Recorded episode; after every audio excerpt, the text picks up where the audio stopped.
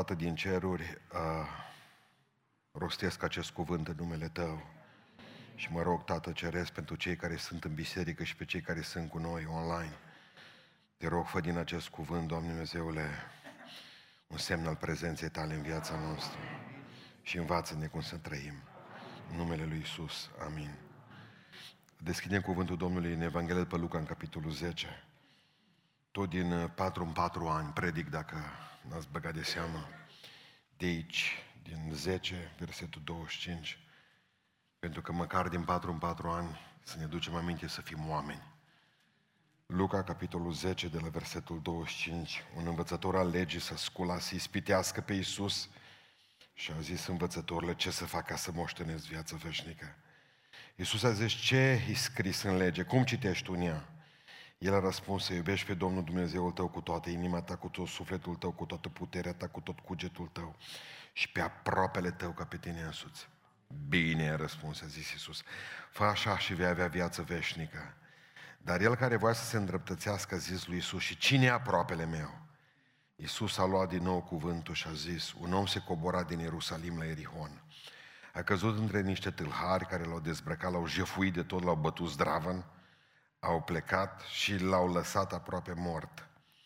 Din întâmplare se cobora pe același drum un preot și când a văzut pe omul acesta a trecut înainte pe alături.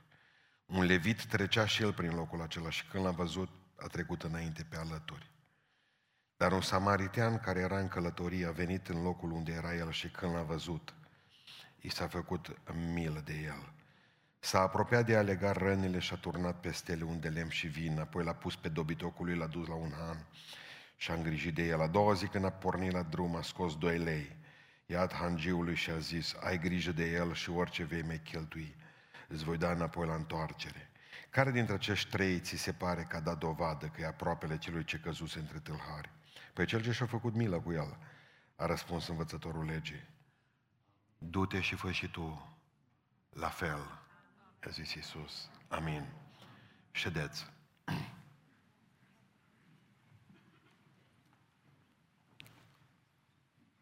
Dragilor, învățătorul acesta legii e ciudat că a vrut să le examineze el pe Domnul nostru Iisus Hristos. Deci, un elev vrea ca să examineze profesorul. La care zice Iisus Hristos, nu, nu, nu mă, stai răcață, că noi doi, noi suntem pe poziții diferite. Deci eu sunt profesorul și tu ești elevul. Și eu te învăț pe tine. Nu tu mă înveți pe mine, pentru că problema lui era cine ar fi vecinul lui? Cine ar fi aproapele lui? La Hristos vine și zice, nu căuta tu un aproape, fii tu unul. Pentru că întrebarea nu este cine ar putea să fie ăla băiatul ăla bun. Și întrebarea este, sunt eu băiatul ăla bun de care vorbește Sfânta Scriptură? Și aș vrea să ne ducem din nou la personajele astea, pentru că într-un fel sau într-altul, aici putem fi fiecare dintre noi. Dacă nu suntem atenți, suntem băieți greșiți și fete greșite. Dar dacă suntem atenți, putem fi un samaritean bun, de care atâta nevoie în lumea aceasta în care trăim. Haideți să ne uităm puțin la hoți, că, de fapt, până la urmă, deși vrem sau nu vrem, ei sunt uh, vedetele, că dacă nu făceau ei niște prostii, nu se întâmpla povestea până la urmă. Hoții aceștia merg pe ideea că ce al tău e al meu dacă pun mâna pe el. Adică ei nu au nevoie de acte de proprietate. Ei îți dau un cap, ți-o luat ce al tău, și mai ales că pe drumul acela spune Sfânta Scriptură, care se cobora de la Ierusalim la Erihon. Preoții nu ședeau în Ierusalim, trebuie să înțelegeți ideea asta. Ei stăteau în Erihon. Erihonul era orașul preoților și leviților. În Erihon, pe vremea Domnului Isus Hristos, când povestește întâmplarea asta, erau 12.000 de preoți și leviți cantonați. Și ăștia făceau naveta la templu, acum le veneau rândul cetelor. Țineți minte cu Zaharia că nu se putea urca la templu decât când îi venea rândul, că erau mulți și le venea rândul. Drumul acela de la, numai câțiva kilometri, nu-i mult, de la Ierusalim la Erihon, da? drumul acela se, numește, se numea Calea Sângeroasă.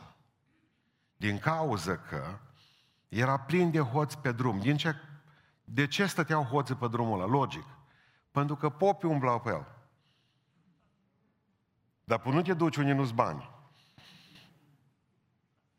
Ăștia veneau numai bine cu salarul de la templu, bani buni, ce mai căpătau, ce mai culegeau în stânga, în dreapta, și pe calea sângeroasă băteau și preoți și leviți. Pe calea aceasta băteau pe toți oamenii care aveau puțin bănuți la ei și le luau bani. A fost atât de puternică în mentalitatea oamenilor de atunci ideea acestei căi sângeroase, încât și în secolul XIX se plăteau tribut șeicilor ca să te păzească pe drumul respectiv. În 1930 încă mai erau table pe care scria pe acest drum nu se circulă noaptea. Și pe drumul acela s-au pus hoții. Hoții aceia care vin până la urmă ca să facă ceva. Adică ce? Să-ți ia ce al tău. Și aici nu trebuie să mai spunem nimic. Pentru că spiritual automat știm cine ne fură nouă bucurie. Cine ne fură nouă pacea? Cine ne fură nouă caracterul? Cine ne fură nouă familia? Cine ne fură nouă Duhul? Cine ne fură nouă cele mai scumpe lucruri pe care noi le avem? Că noi călătorim, nu călătorim cu mâinile goale. În momentul în care te-ai pocăit, Dumnezeu îți umple viața cu daruri. Și este cineva care te așteaptă pe drum. Mustră-l Domnul. Este cineva care vrea să-ți fure toate aceste lucruri și tu dai vina pe fratele tău. Nu, pe el l-a folosit satana.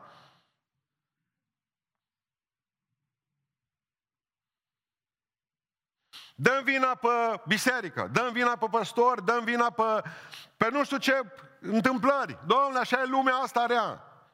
Vreau să vă spun că satana e rău. Și amăgește o grămadă de lume și folosește o grămadă de lume.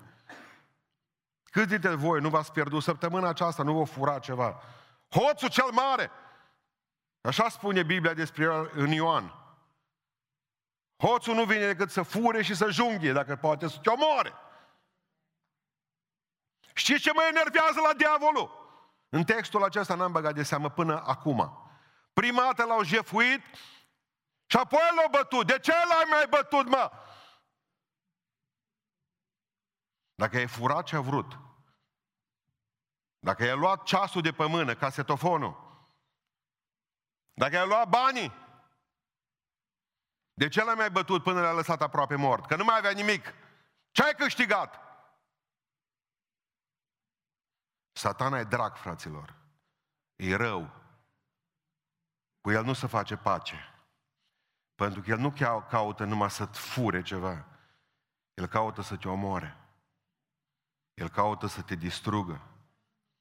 Satana caută să te facă neom. Asta m-a deranjat cumplit în treaba asta. Prima dată l-a jefuit și apoi l-a bătut. Este portretul perfect al diavolului. Și întrebarea pe care ne-o punem mereu, cât îl mai îngăduie Dumnezeu pe pământul acesta? Țineți minte Robinson Crusoe atunci când s-a dus el pe insulă și a făcut rost de vineri, nu de vineri 13, vineri. S-a dus cu... Avea și el acum un fel de sluguța lui, asta, pe indigenul ăsta. și i-a povestit la vineri într-o zi de diavolul. La care indianul ăla acolo, stând, tot a auzit povestea lui Robinson Crusoe despre diavol, cum că Dumnezeu așa. Și când a auzit câtă răutate face diavolul ăsta pe pământ, o să-ți da, zice, Dumnezeu de ce nu termină cu el? Ca să scăpăm odată, zice vineri. La care îi dă Robinson Crusoe singurul răspuns valabil. Și Dumnezeu o va face. Alt răspuns nu avem. Va fi cândva. Dar deocamdată, până atunci, aveți grijă la portofelele spirituale că vă fură de nu vă vedeți. Nu vă mai bateți cu mâna pe tiept să ziceți, eu am botezat cu Duhul Sfânt. Că așa sfură asta, așa sfură pacea și bucuria, așa sfură orice vrea să-ți distrugă. Vrea să te ducă la sapă de lemn din toate punctele de vedere. Pentru că e hoț. Pentru că a fost întotdeauna hoț. Pentru că totdeauna a vrut să aibă ce nu a avut el niciodată și nu va avea niciodată. Și de ce? O vrut să-L fure pe Dumnezeu, fraților. O vrut să-L fure pe Domnul Iisus Hristos. O vrut să fure Duhul Sfânt. O vrut să se pună șef. Voia tronul din cer. Am dreptate. Păi dacă o încerca să-L fure pe Dumnezeu, cu atât mai mult pe noi. De ce credeți voi că Biblia zice vegheați? Ăsta e cuvântul. Ve- nu dormiți. Nu dormiți că mulți s-or treză săraci. Nu citi Biblia. Ai dormit, te scot sărac, nu e o problemă. Atâția bătuți. Când se termină slujba, rămân bătuți pe aici pe undeva. Rugați-vă pentru mine chiar ce a făcut dracu în casă la mine. Rugați-vă pentru mine chiar ce am făcut cu trupul. Atâția oameni distruși. Ravagile satane le vedem în fiecare zi. De ce? Pentru că n-au vegheat. Pentru că pe drumul ăsta care se coboară, că întotdeauna pe drumul care se coboară te lovește. Niciodată satana n-are curaj să te ducă când urci. Ci numai atunci când cobori. Atunci te atacă. Exact ca românii când își atacă primarii după ce nu sunt mai primari. Aș vrea să înțelegeți că hoțul ăsta, satana, e rău. De aceea păziți-vă. Să nu pierdeți rodul muncii voastre. Nu mai puteți da vina pe nimeni. Ce al tău e al meu, zice, și le iau de la tine dacă pot. Asta zice satana cu fiecare dintre noi. Asta zice cu copiii ăștia. Asta zice cu noi, cu cei bătrâni. Să nu cumva să credeți că nu acționează cu toți. Nu. No. Mergem la cea de-a doua, la cea de-a doua, al doilea personaj. Victima. Ăsta săracul, putem să zicem despre el că ar putea fi să zică ce al meu poate fi al tău dacă le iei de la mine. Mă, parcă e vinovat pe undeva. M-am gândit prima dată că ar putea să fie chiar vinovat. De ce? Păi dacă tu ai niște, că l-o jefuit înseamnă că au avut ceva, dacă tu ai niște lucruri importante și calea asta se numește calea sângeroasă, și că n-au voie să circule pe ea decât în grupuri organizate și să plătești taxă de protecție la șeici ca să poată să aibă grijă de tine. Unde te duci tu, mă, singur, cu portofelul? Gândești că e joia în beiuș. O ispită din ai mai văzut în piață, jumate din portofel stă în, în afara buzunarului. O ispită satanică pentru orice om și dacă nu-i hot să se facă. Când vede, știți cum e portofelul la mulți joia în piață, când mă duc să mai mănânc mici. Aproape că vrea să-și ia izborul. Un portofel ce vrea să se elibereze. Biblia zice, Biblia zice, vai din ăla și pe care vine prilejul de ispită. M-am gândit la un moment dat, mă, redus la absurd. Aproape că e vinovat ăsta. Că dacă n-avea portofelul pe jumate scos afară, ce poate că erau băieți buni și făceau facultate. Poate că ei mergeau la școală, aveau ore. Nu se știe niciodată. Poate că e vinovat, bă, sărac. M-am gândit așa că de multe ori ești vinovat și pentru că trăiești. Nu ți s-a întâmplat să simți așa? Nu ți se pare că încurci puțin universul ăsta prin simpla ta prezență? De multă vreme ți se părea că ești o mobilă, așa Pe care unii sau alții te găsesc din când în când cu degetul mare de la picior. Noaptea. Fraților, vreau să vă spun ceva. Lumea în care trăie nu e bună. Și vreau să vă spun aici, aici, înaintea lui Dumnezeu în biserică, fiecare dintre noi suntem într-un fel sau într-altă o victimă. Hoți poate că n-am fost toți. Dar victime suntem. Pentru că lumea asta în care noi trăim, iubiților, e o lume în care ne face să fim victime. Pentru că nu e o lume grozavă, nu e o lume bună. Mă gândeam că ce planuri de viitor avea omul acesta. Și într-o clipă, cum a venit nenorocirea. S-o fi gândit ce face cu banii? S-o fi gândit cum ajunge acasă, cum îi investește? Câți dintre noi nu ne-am făcut planuri și toate? Oare cum e să fii victimă? Oare cum e ca cineva să-și distrugă, să-ți distrugă pe buc- bucuria și pacea pe viață? Cum îmi spunea o soră de-a noastră alaltă ieri. Trei copii mari, că mi-e rușine, zice, să, să spun treaba asta. Sunt cu trei copii mari, așa sunt copiii mei ca brază. Și mă părăsă bărbatul meu. Cum vin la biserică, cum mă cu ei? Ce spun? Victima. Avem un băiat la școală, dați-mi voie să zic Radu, aici, anul întâi. Crescut la casa de copii. Ce eram 500 de 500 de copii, pastore. 500. La 12 ani m-au violat. La 12 ani. Și zice, cel care m-a violat avea sida. Aveam să descoper că am sida câteva luni mai târziu.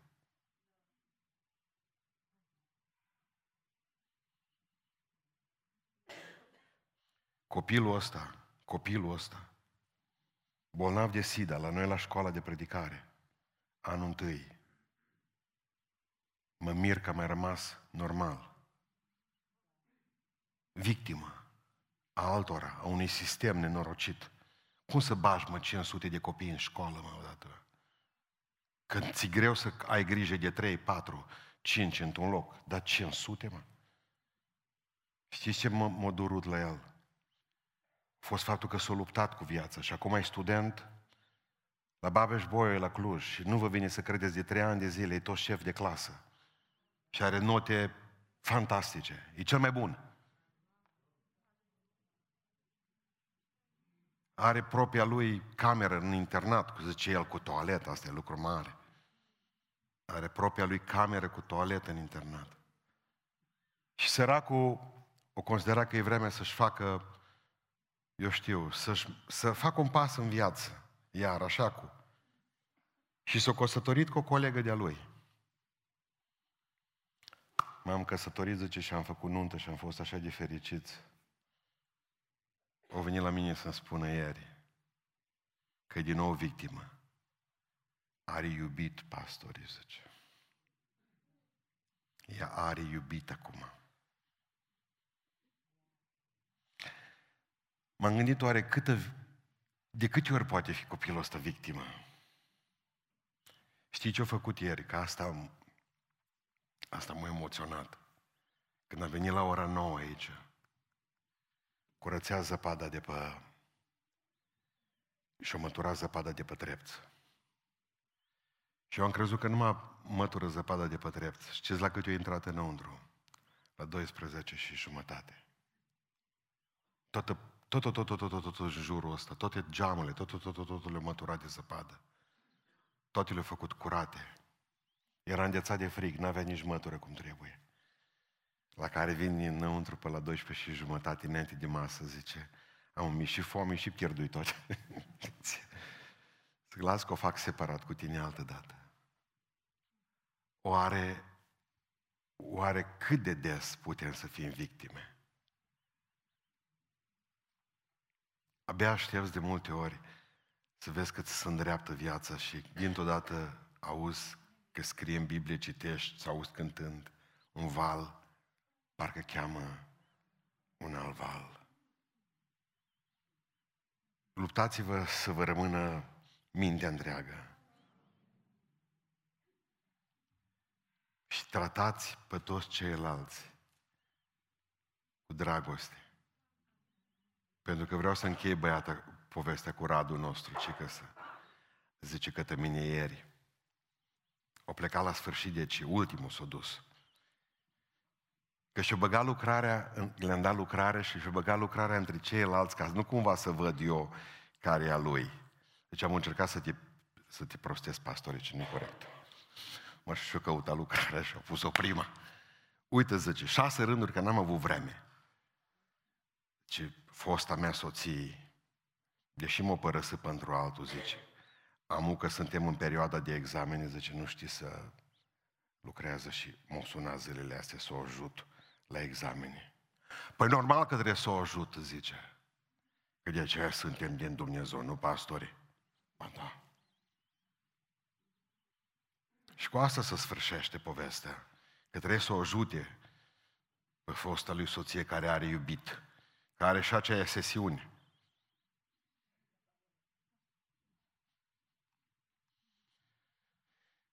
Mergem la preot și la levit, că și ăștia mai ciudați. Deci hoță, ce al tău e al meu și le iau de la tine, dacă pot. Victima, ce al meu poate fi al tău dacă e de la mine. Parcă și buzunarul desfăcut și portofelul pe jumătate afară. Preotul și levitul. Ce al meu, al meu. Și îl păstrez, nu-l dau la nimeni. Ce al meu, e al meu. Îl păstrez și nu-l dau la nimeni. Știți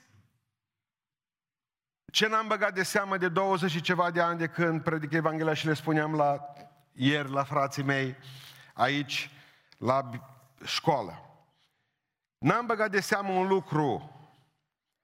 Zice așa, din întâmplare, versetul 31, se cobora pe același drum un preot. Se cobora pe același drum un preot. Eu am predicat până acum că preotul poate s-o grăbit că mergea la slujbă. N-am băgat de seamă că nu mergea la slujbă, venea de la slujbă. Avea timp berechet. În Ierusalim fusese la templu, acolo a avut slujbă, acum mergea acasă.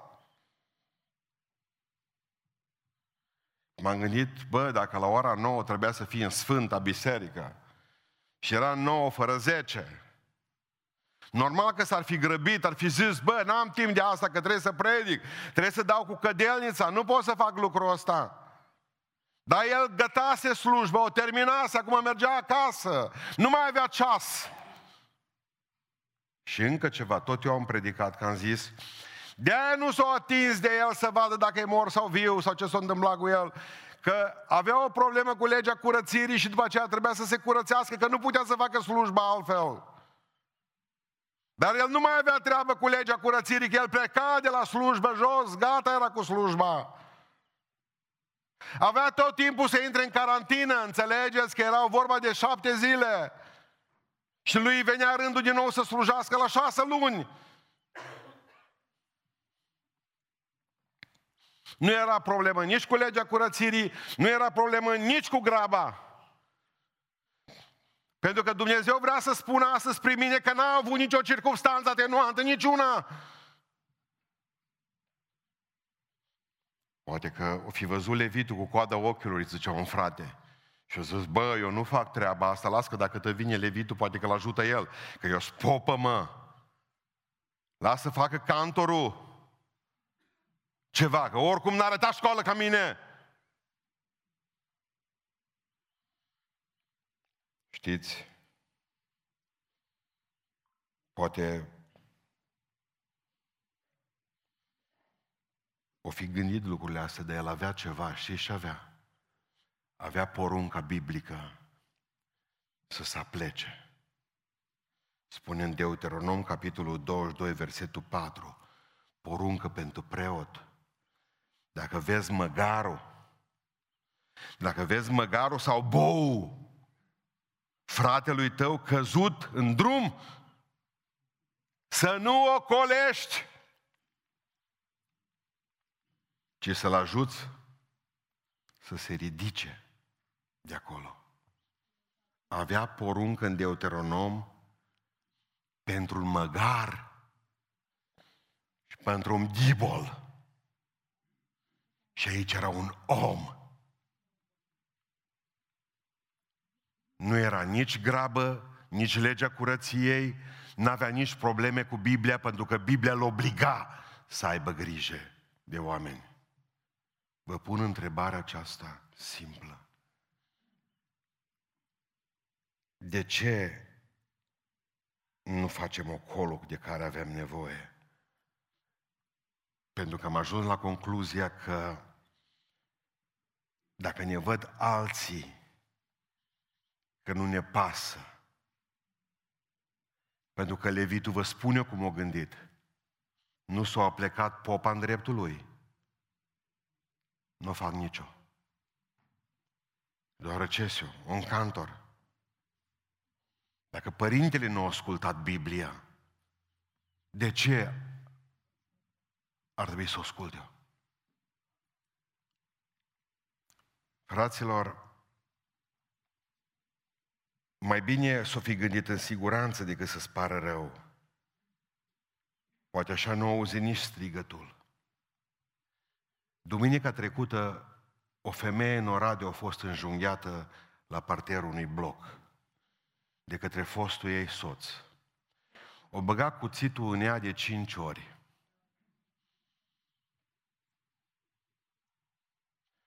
Și știți ce s-a întâmplat? Toți oamenii care au fost și au văzut, nu au intervenit niciunul. Se vede pe filmare cu un șoferul de taxiu care e la un metru de ea, când vede că e roz de sânge și e dat declarații,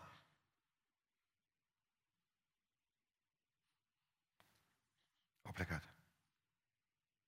Ceilalți oameni, v-am mai vorbit odată despre sindromul apatiei urbane. Poți muri, nimeni nu să pleacă lângă tine. Caz jos, nimănui nu-i pasă nimănui. Îmi spusese tot un student de-a meu și am spus în biserica din Londra, data trecută când a fost la curs, că atunci când a fost accidentul acela la satul mare, el a fost de față. Și când l-am văzut pe șoferul la mașină, mi-am dat seama că ceva nu e în regulă, că avea bordul peste picioare. Și era o coadă de un kilometru deja în spatele lui și am văzut că a început mașina să ia foc. Și am început să strig la oameni, veniți că omul ăsta arde, aduceți un extintor. Nimeni. Erau șoferi de tir care aveau extintoare mari. Era ambulanța, că a fost o ambulanță băgată în accident, avea ambulanța. Știți ce au făcut oamenii, povestea studentul ăsta al meu? Și au făcut poze și au filmat cum omul arde de viu și a ars de viu în mașină.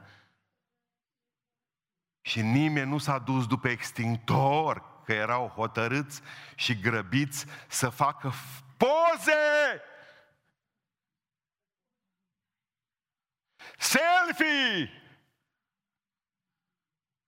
Asta am ajuns astăzi. O lume de spectatori Gândiți-vă că n-a avut nicio rană, a murit de viu, ars de viu!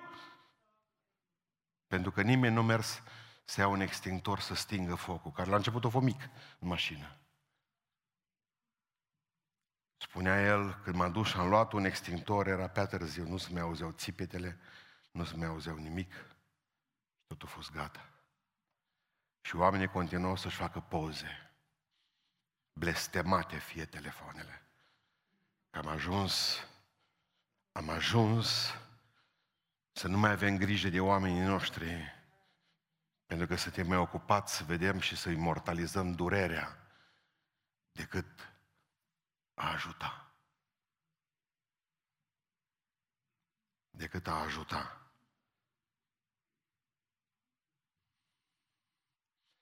Ce al meu e al meu și nu-ți dau. Nu dau la nimeni nimic. Spopă, nu mă bag, nu-i treaba mea. Eu am alte treburi, mă duc acasă, poate mă așteaptă vreo hoșcă de femeie. Nu știu ce turați au avut.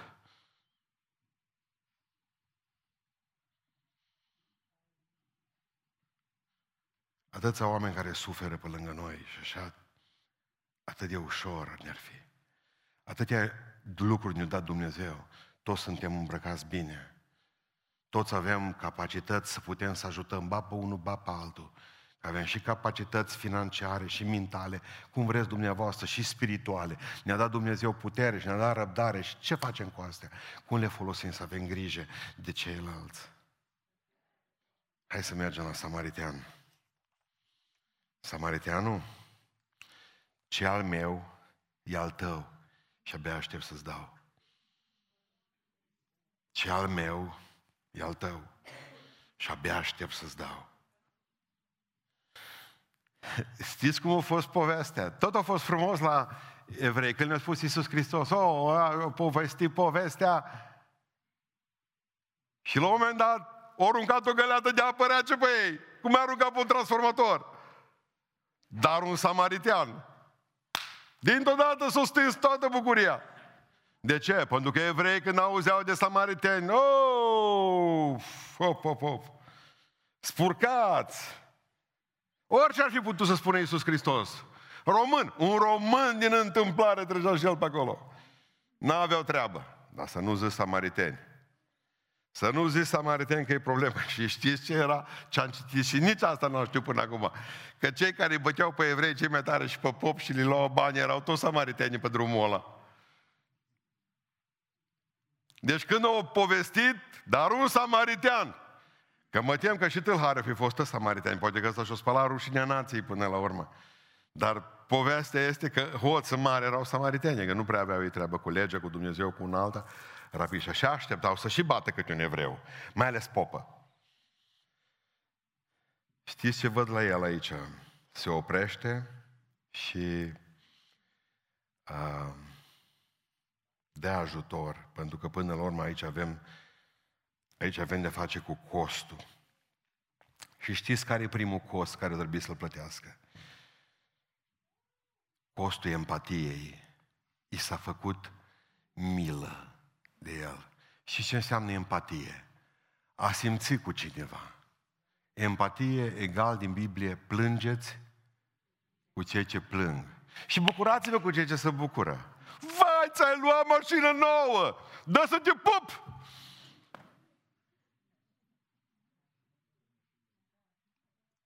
Plângeți cu cei ce plâng, bucurați-vă cu cei ce se bucură.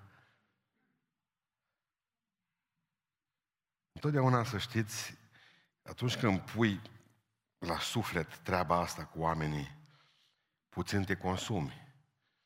Pentru că spunea unul dintre prietenii mei, mare predicator, o să atunci când plângi, muști din tine câte ceva. Pentru că zicea el ferice de omul care nu are niciun fel de reacție. Pentru că va trăi mult. De obicei, cei care se consumă pleacă de vreme.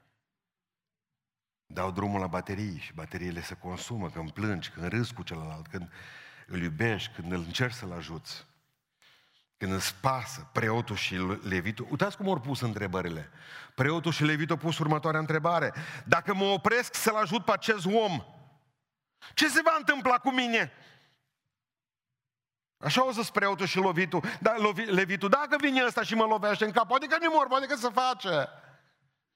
Dacă mă spurc, dacă mă încurc, ce se va întâmpla cu mine, eu un levit, eu un preot, dacă mă opresc în dreptul lui?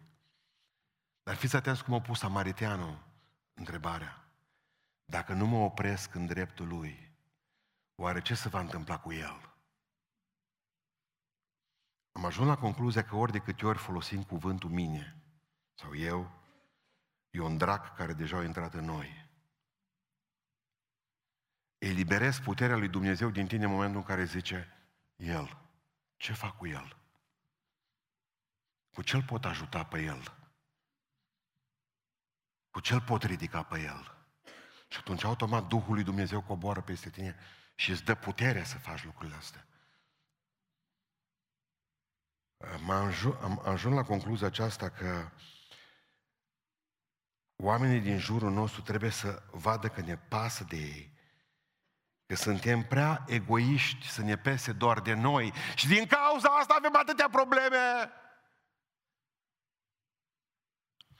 Pentru că Dumnezeu vede că ne pasă doar de noi și atunci ce Dumnezeu nou, atunci, ia, rezolvă-te singur. Prietene, pentru că m-am gândit la un lucru, acum, știți ce i-o dat? I-o dat unde lemnul, l-o uns, de ce? Că pielea se face mai moale. L-a uitat părând și-a pus vin, vinul are alcool în el. Dacă au auzit cineva de treaba asta, știți? Știu până mă că are vin alcool. Uh, L-a uns cu vin că alcoolul dezinfectează. Care credeți acum dintre dumneavoastră că era cu janta de prim ajutor la el? Cu crucea pe aia, ah, crucea uzăm, uh, janta de prim ajutor și că avea fașe. Ziceți, de unde a procurat fașe? Că așa zice că l-a bandajat, i-o lega rănile. De unde? asta e. Tot o fobine până mulți sunt în stare să dea și unde lemnul și vinul, nu e o problemă. Dacă intra să rupe un Armani,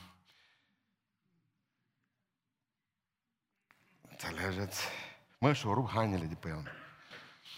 Și-o rup hainele de pe el și-o făcut... Parcă era mama când rupea zdranțele alea să facă la război covoarele alea de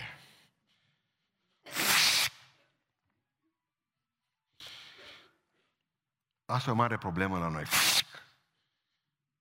Pentru că din viață Dumnezeu ți-a dat o bucată cam atâta și cu viața asta trebuie să faci și să dai și la alții. Că dacă nu uită-te mei, în ochii mei, vei fi clientul meu la depresie și a altor psihologi. Cât încerci să-ți păstrezi viața întreagă și nu faci O să mor cu un de lemn în mână și cu vinul în mână și o să mor cu fașele întregi. Ascultă-mă, fără sens în viață. Pentru că până la urmă știți ce înseamnă empatia? Era una așa solidocă pe vremuri, Oprah Winfrey, aia prezentatoarea aia mare americană. Au avut 107 kg la un moment dat. 107 kg. O hotărât să facă, o hotărât să facă cură de slăbire. Și au găsit un antrenor. Și ce a făcut antrenorul ăla? O slăbit împreună cu ea. Că au zis, nu se poate să slăbim atâta. Batre că ăla n-avea nevoie. Dar au zis așa, pentru banii pe care mi-i dai, vreau să-ți demonstrez că mâncăm aceeași mâncare, facem același sport în fiecare zi și slăbesc ca tine. Nu vine să creadă. Când o fost ea slim și el era piele și os.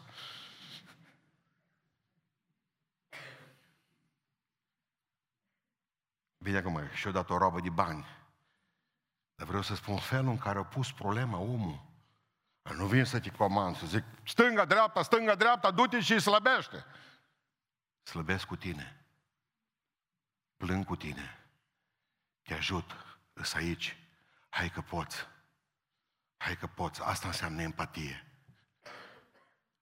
Cum adică să ard un frate de-a meu, zice să meargă și eu să nu ard?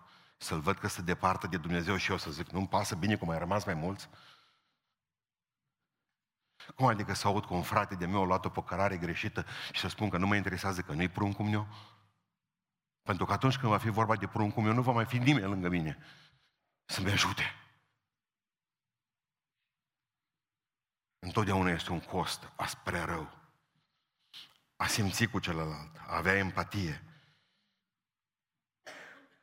Apoi am văzut că există costul timpului. Și știți ce a făcut omul ăla? Și-a întrerupt programul. Pentru că acel om dintre noi care nu are buton de întrerupere e un om terminat. Va trebui să aveți fiecare dintre voi buton de oprit. Toți dintre noi de aici, toți ne facem proiecte și planuri. Și avem orare și ne spunem, uite, de mâine fac lucrul ăsta. Îl fac dacă va voi Dumnezeu. Dar dacă vine ceva să se oprească în dreptul meu, gata, gata, oper butonul, butonul, butonul, îl oprim. Am citit, de exemplu, în, în, în, la o universitate creștină, un, doi profesori au hotărât să facă un experiment. Știți care? Au făcut două grupe de studenți și le-au spus să pregătească o predică pe care trebuia să o țină în clădirea aceea de dincolo. Și au pregătit-o aici, în sala asta și trebuie să o țină dincolo. Și le-au spus așa la o grupă, o zis, bă, fii atent, trebuie să vă grăbiți că nu aveți atâta timp. Viteza cu care o spuneți aici va trebui ca să fugiți rapid dincolo, pentru că trebuie să o și spuneți în câteva minute predică. La ăștia la alții, la grupa a doua, le-au spus, mă, ă, terminați-o când puteți, după aceea fugi, mergeți încet, că aveți vreme, și o țineți predica, aveți vreme până de seară. Și ce au făcut? Ori așezat între cele două clădiri, un om căzut jos. Ăștia au făcut predicile și au făcut predicile și trebuie să meargă să le spună. Și acum ascultați. De la cei care li s-au spus, vedeți, grăbiți-vă că e o problemă. 63% 63% au trecut pe lângă omul ăla și nu s-au atins de el. Nu vă întrebam, mă, dar de ce căzut acel omul ăsta la noi la universitate jos? Și s-a dus să țină predica rapid. La ceilalți care le-au spus că este vreme, doar 10% dintre studenți nu s-au oprit. Elați 90% s-au oprit toți. Mă, stai lecuț că am vreme, mu. Timp. Este până mă duc să-mi țin predica dincolo. Știți cu ce a venit dracul la noi cu fiecare? Cu tirania urgentului. Nu mai ai vreme. Și așa ești ocupată. Ocupat. Nu mai timp. Nu mai timp. Cum să nu fie timp? Că avem atâta timp, berecheta, mă, dacă stăm trei ore pe Facebook, fă. În fiecare zi câte un film, în fiecare zi câte o telenovelă cu proști, știri, meciuri, stat la cafele și taclale și minciuni, pe mol, umblând ca și extraterestri, fugind cu geanta de la un magazin la altul.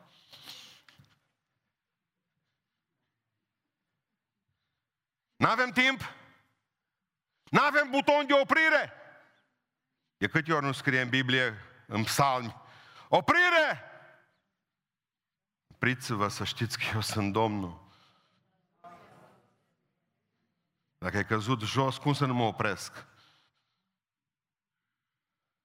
Acest robot? Numai roboții nu se pot opri. L-ai programat și așa rămâne. Voi sunteți oameni al lui Dumnezeu. Duhul Sfânt vă dă și buton de oprire. Pui telefonul pe mod avion. Nu mai răspund la nimeni, acum e vremea mea cu Dumnezeu. M-am oprit. Acum ajut pe cineva, m-am oprit.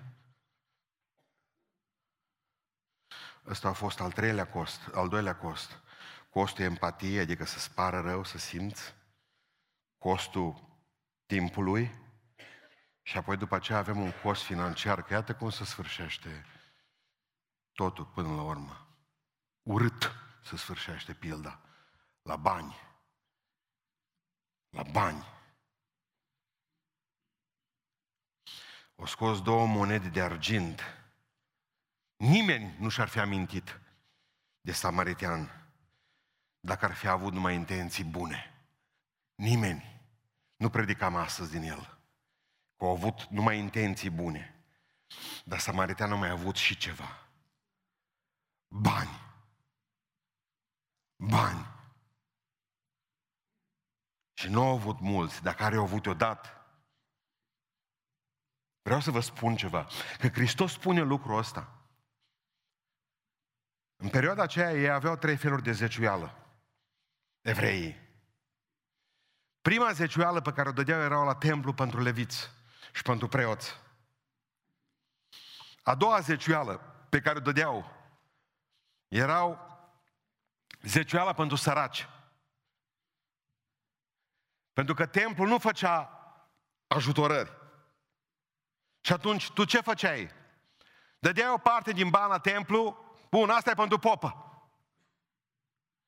Dar mergeai și căutai să vezi, este cineva bolnav, este cineva amărât, este cineva nu știu. Bun, ia, trimite, face, dăm. Și a treia zecioală pe care o aveau, vă rog să fiți atenți ce vă spun, era zecioala pentru nevoi personale spirituale.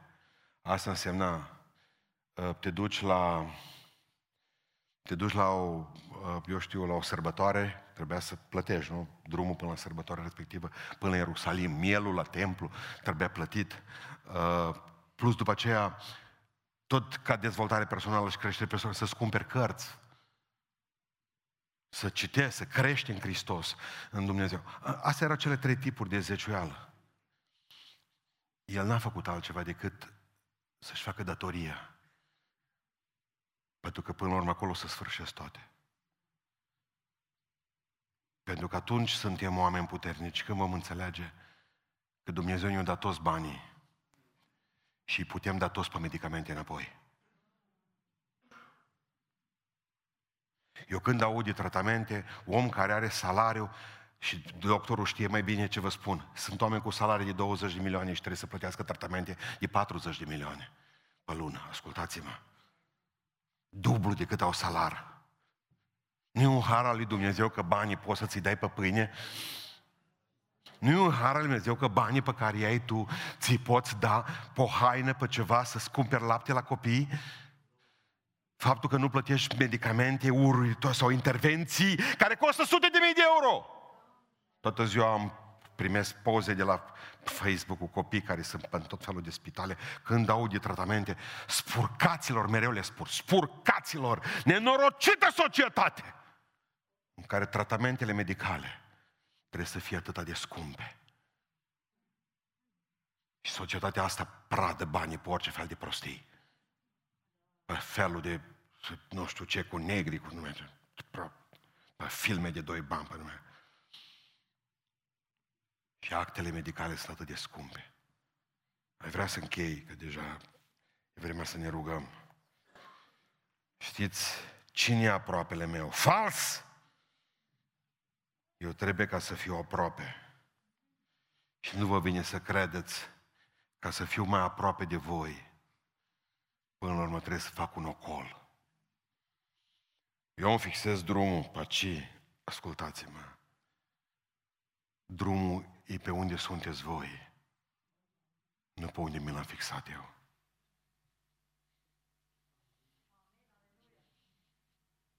Dacă există un om care are nevoie de noi, aici suntem. Dacă i arde cuiva casa, aici suntem. Dacă e cineva care are nevoie, nu știu că mi-am adus aminte acum o, o chestie foarte faină. Mi s-a întâmplat pe vremuri. Când a fost în urmă cu vreo 20 de ani sau 15, Rodi, poate ți aduce aminte chestia aia cu Bucurel în duminica aia. Dacă vă mai aduceți aminte cei din biserică lovisă bucurelul săracul cu microbuzul o babă. Știți babele alea care trec prin spatele microbuzele tot timpul ca să le lovești când dai cu spatele? Știți că există babe din alea. Ale care...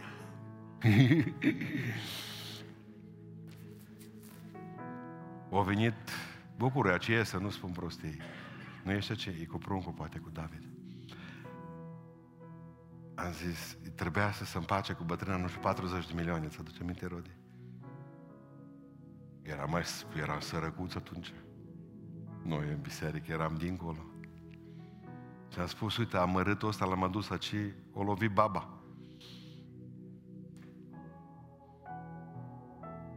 Și am zis, îi trebuie să se împace, că atât eu cer că dacă nu Și am zis, uite, Otilia, vino aici și cântă ceva. Cântăm o cântare, am zis, și vedem ce facem. Era ora 12, terminată predica. Tot, gata. Frații deja aveau un ochi, numai așa mergeau sarmalele, așa. Zis când tragi de manetă și atunci trei sarmale se întâlniră știgători. Și au venit farfuria cu banii, zic rodi, vin aici în față, lângă ambon, acolo. Și numărau. 27 de milioane. Bă, stați că n-ați înțeles bine. Zic, poate voi vreți să prindeți și slujba de vecier, neamul direct, taci. N-ați înțeles că nu plecați acasă până nu să strângăți banii. Când au auzit disperiați, am zis, încă o cântare. Știți, eram cu dedicații deja acum. S-au strâns banii și poporul a putut pleca eliberat acasă. Când e urgență, e urgență. Când e urgență, e urgență. Mă opresc, nu contează ce plan, că Dumnezeu poate schimba planul tău.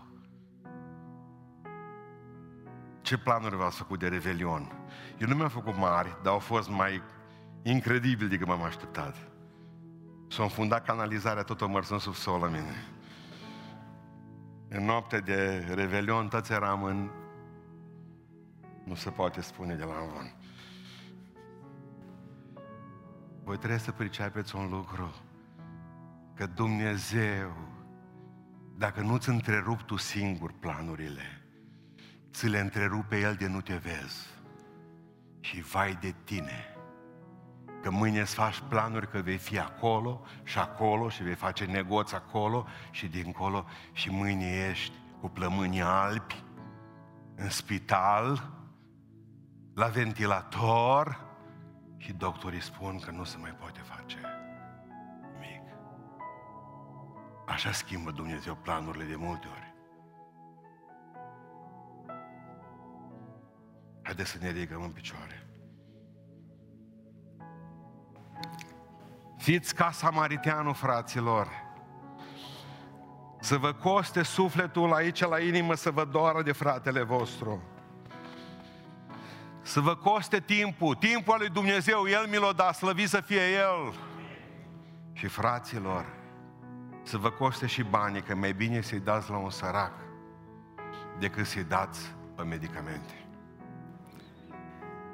Haideți să ne rugăm ca Dumnezeu să facă din noi oameni sensibili oameni buni, adică cum zicea Iov, oameni până la urmă. Rugați-vă ca Domnul să facă din noi niște samariteni buni. Amin.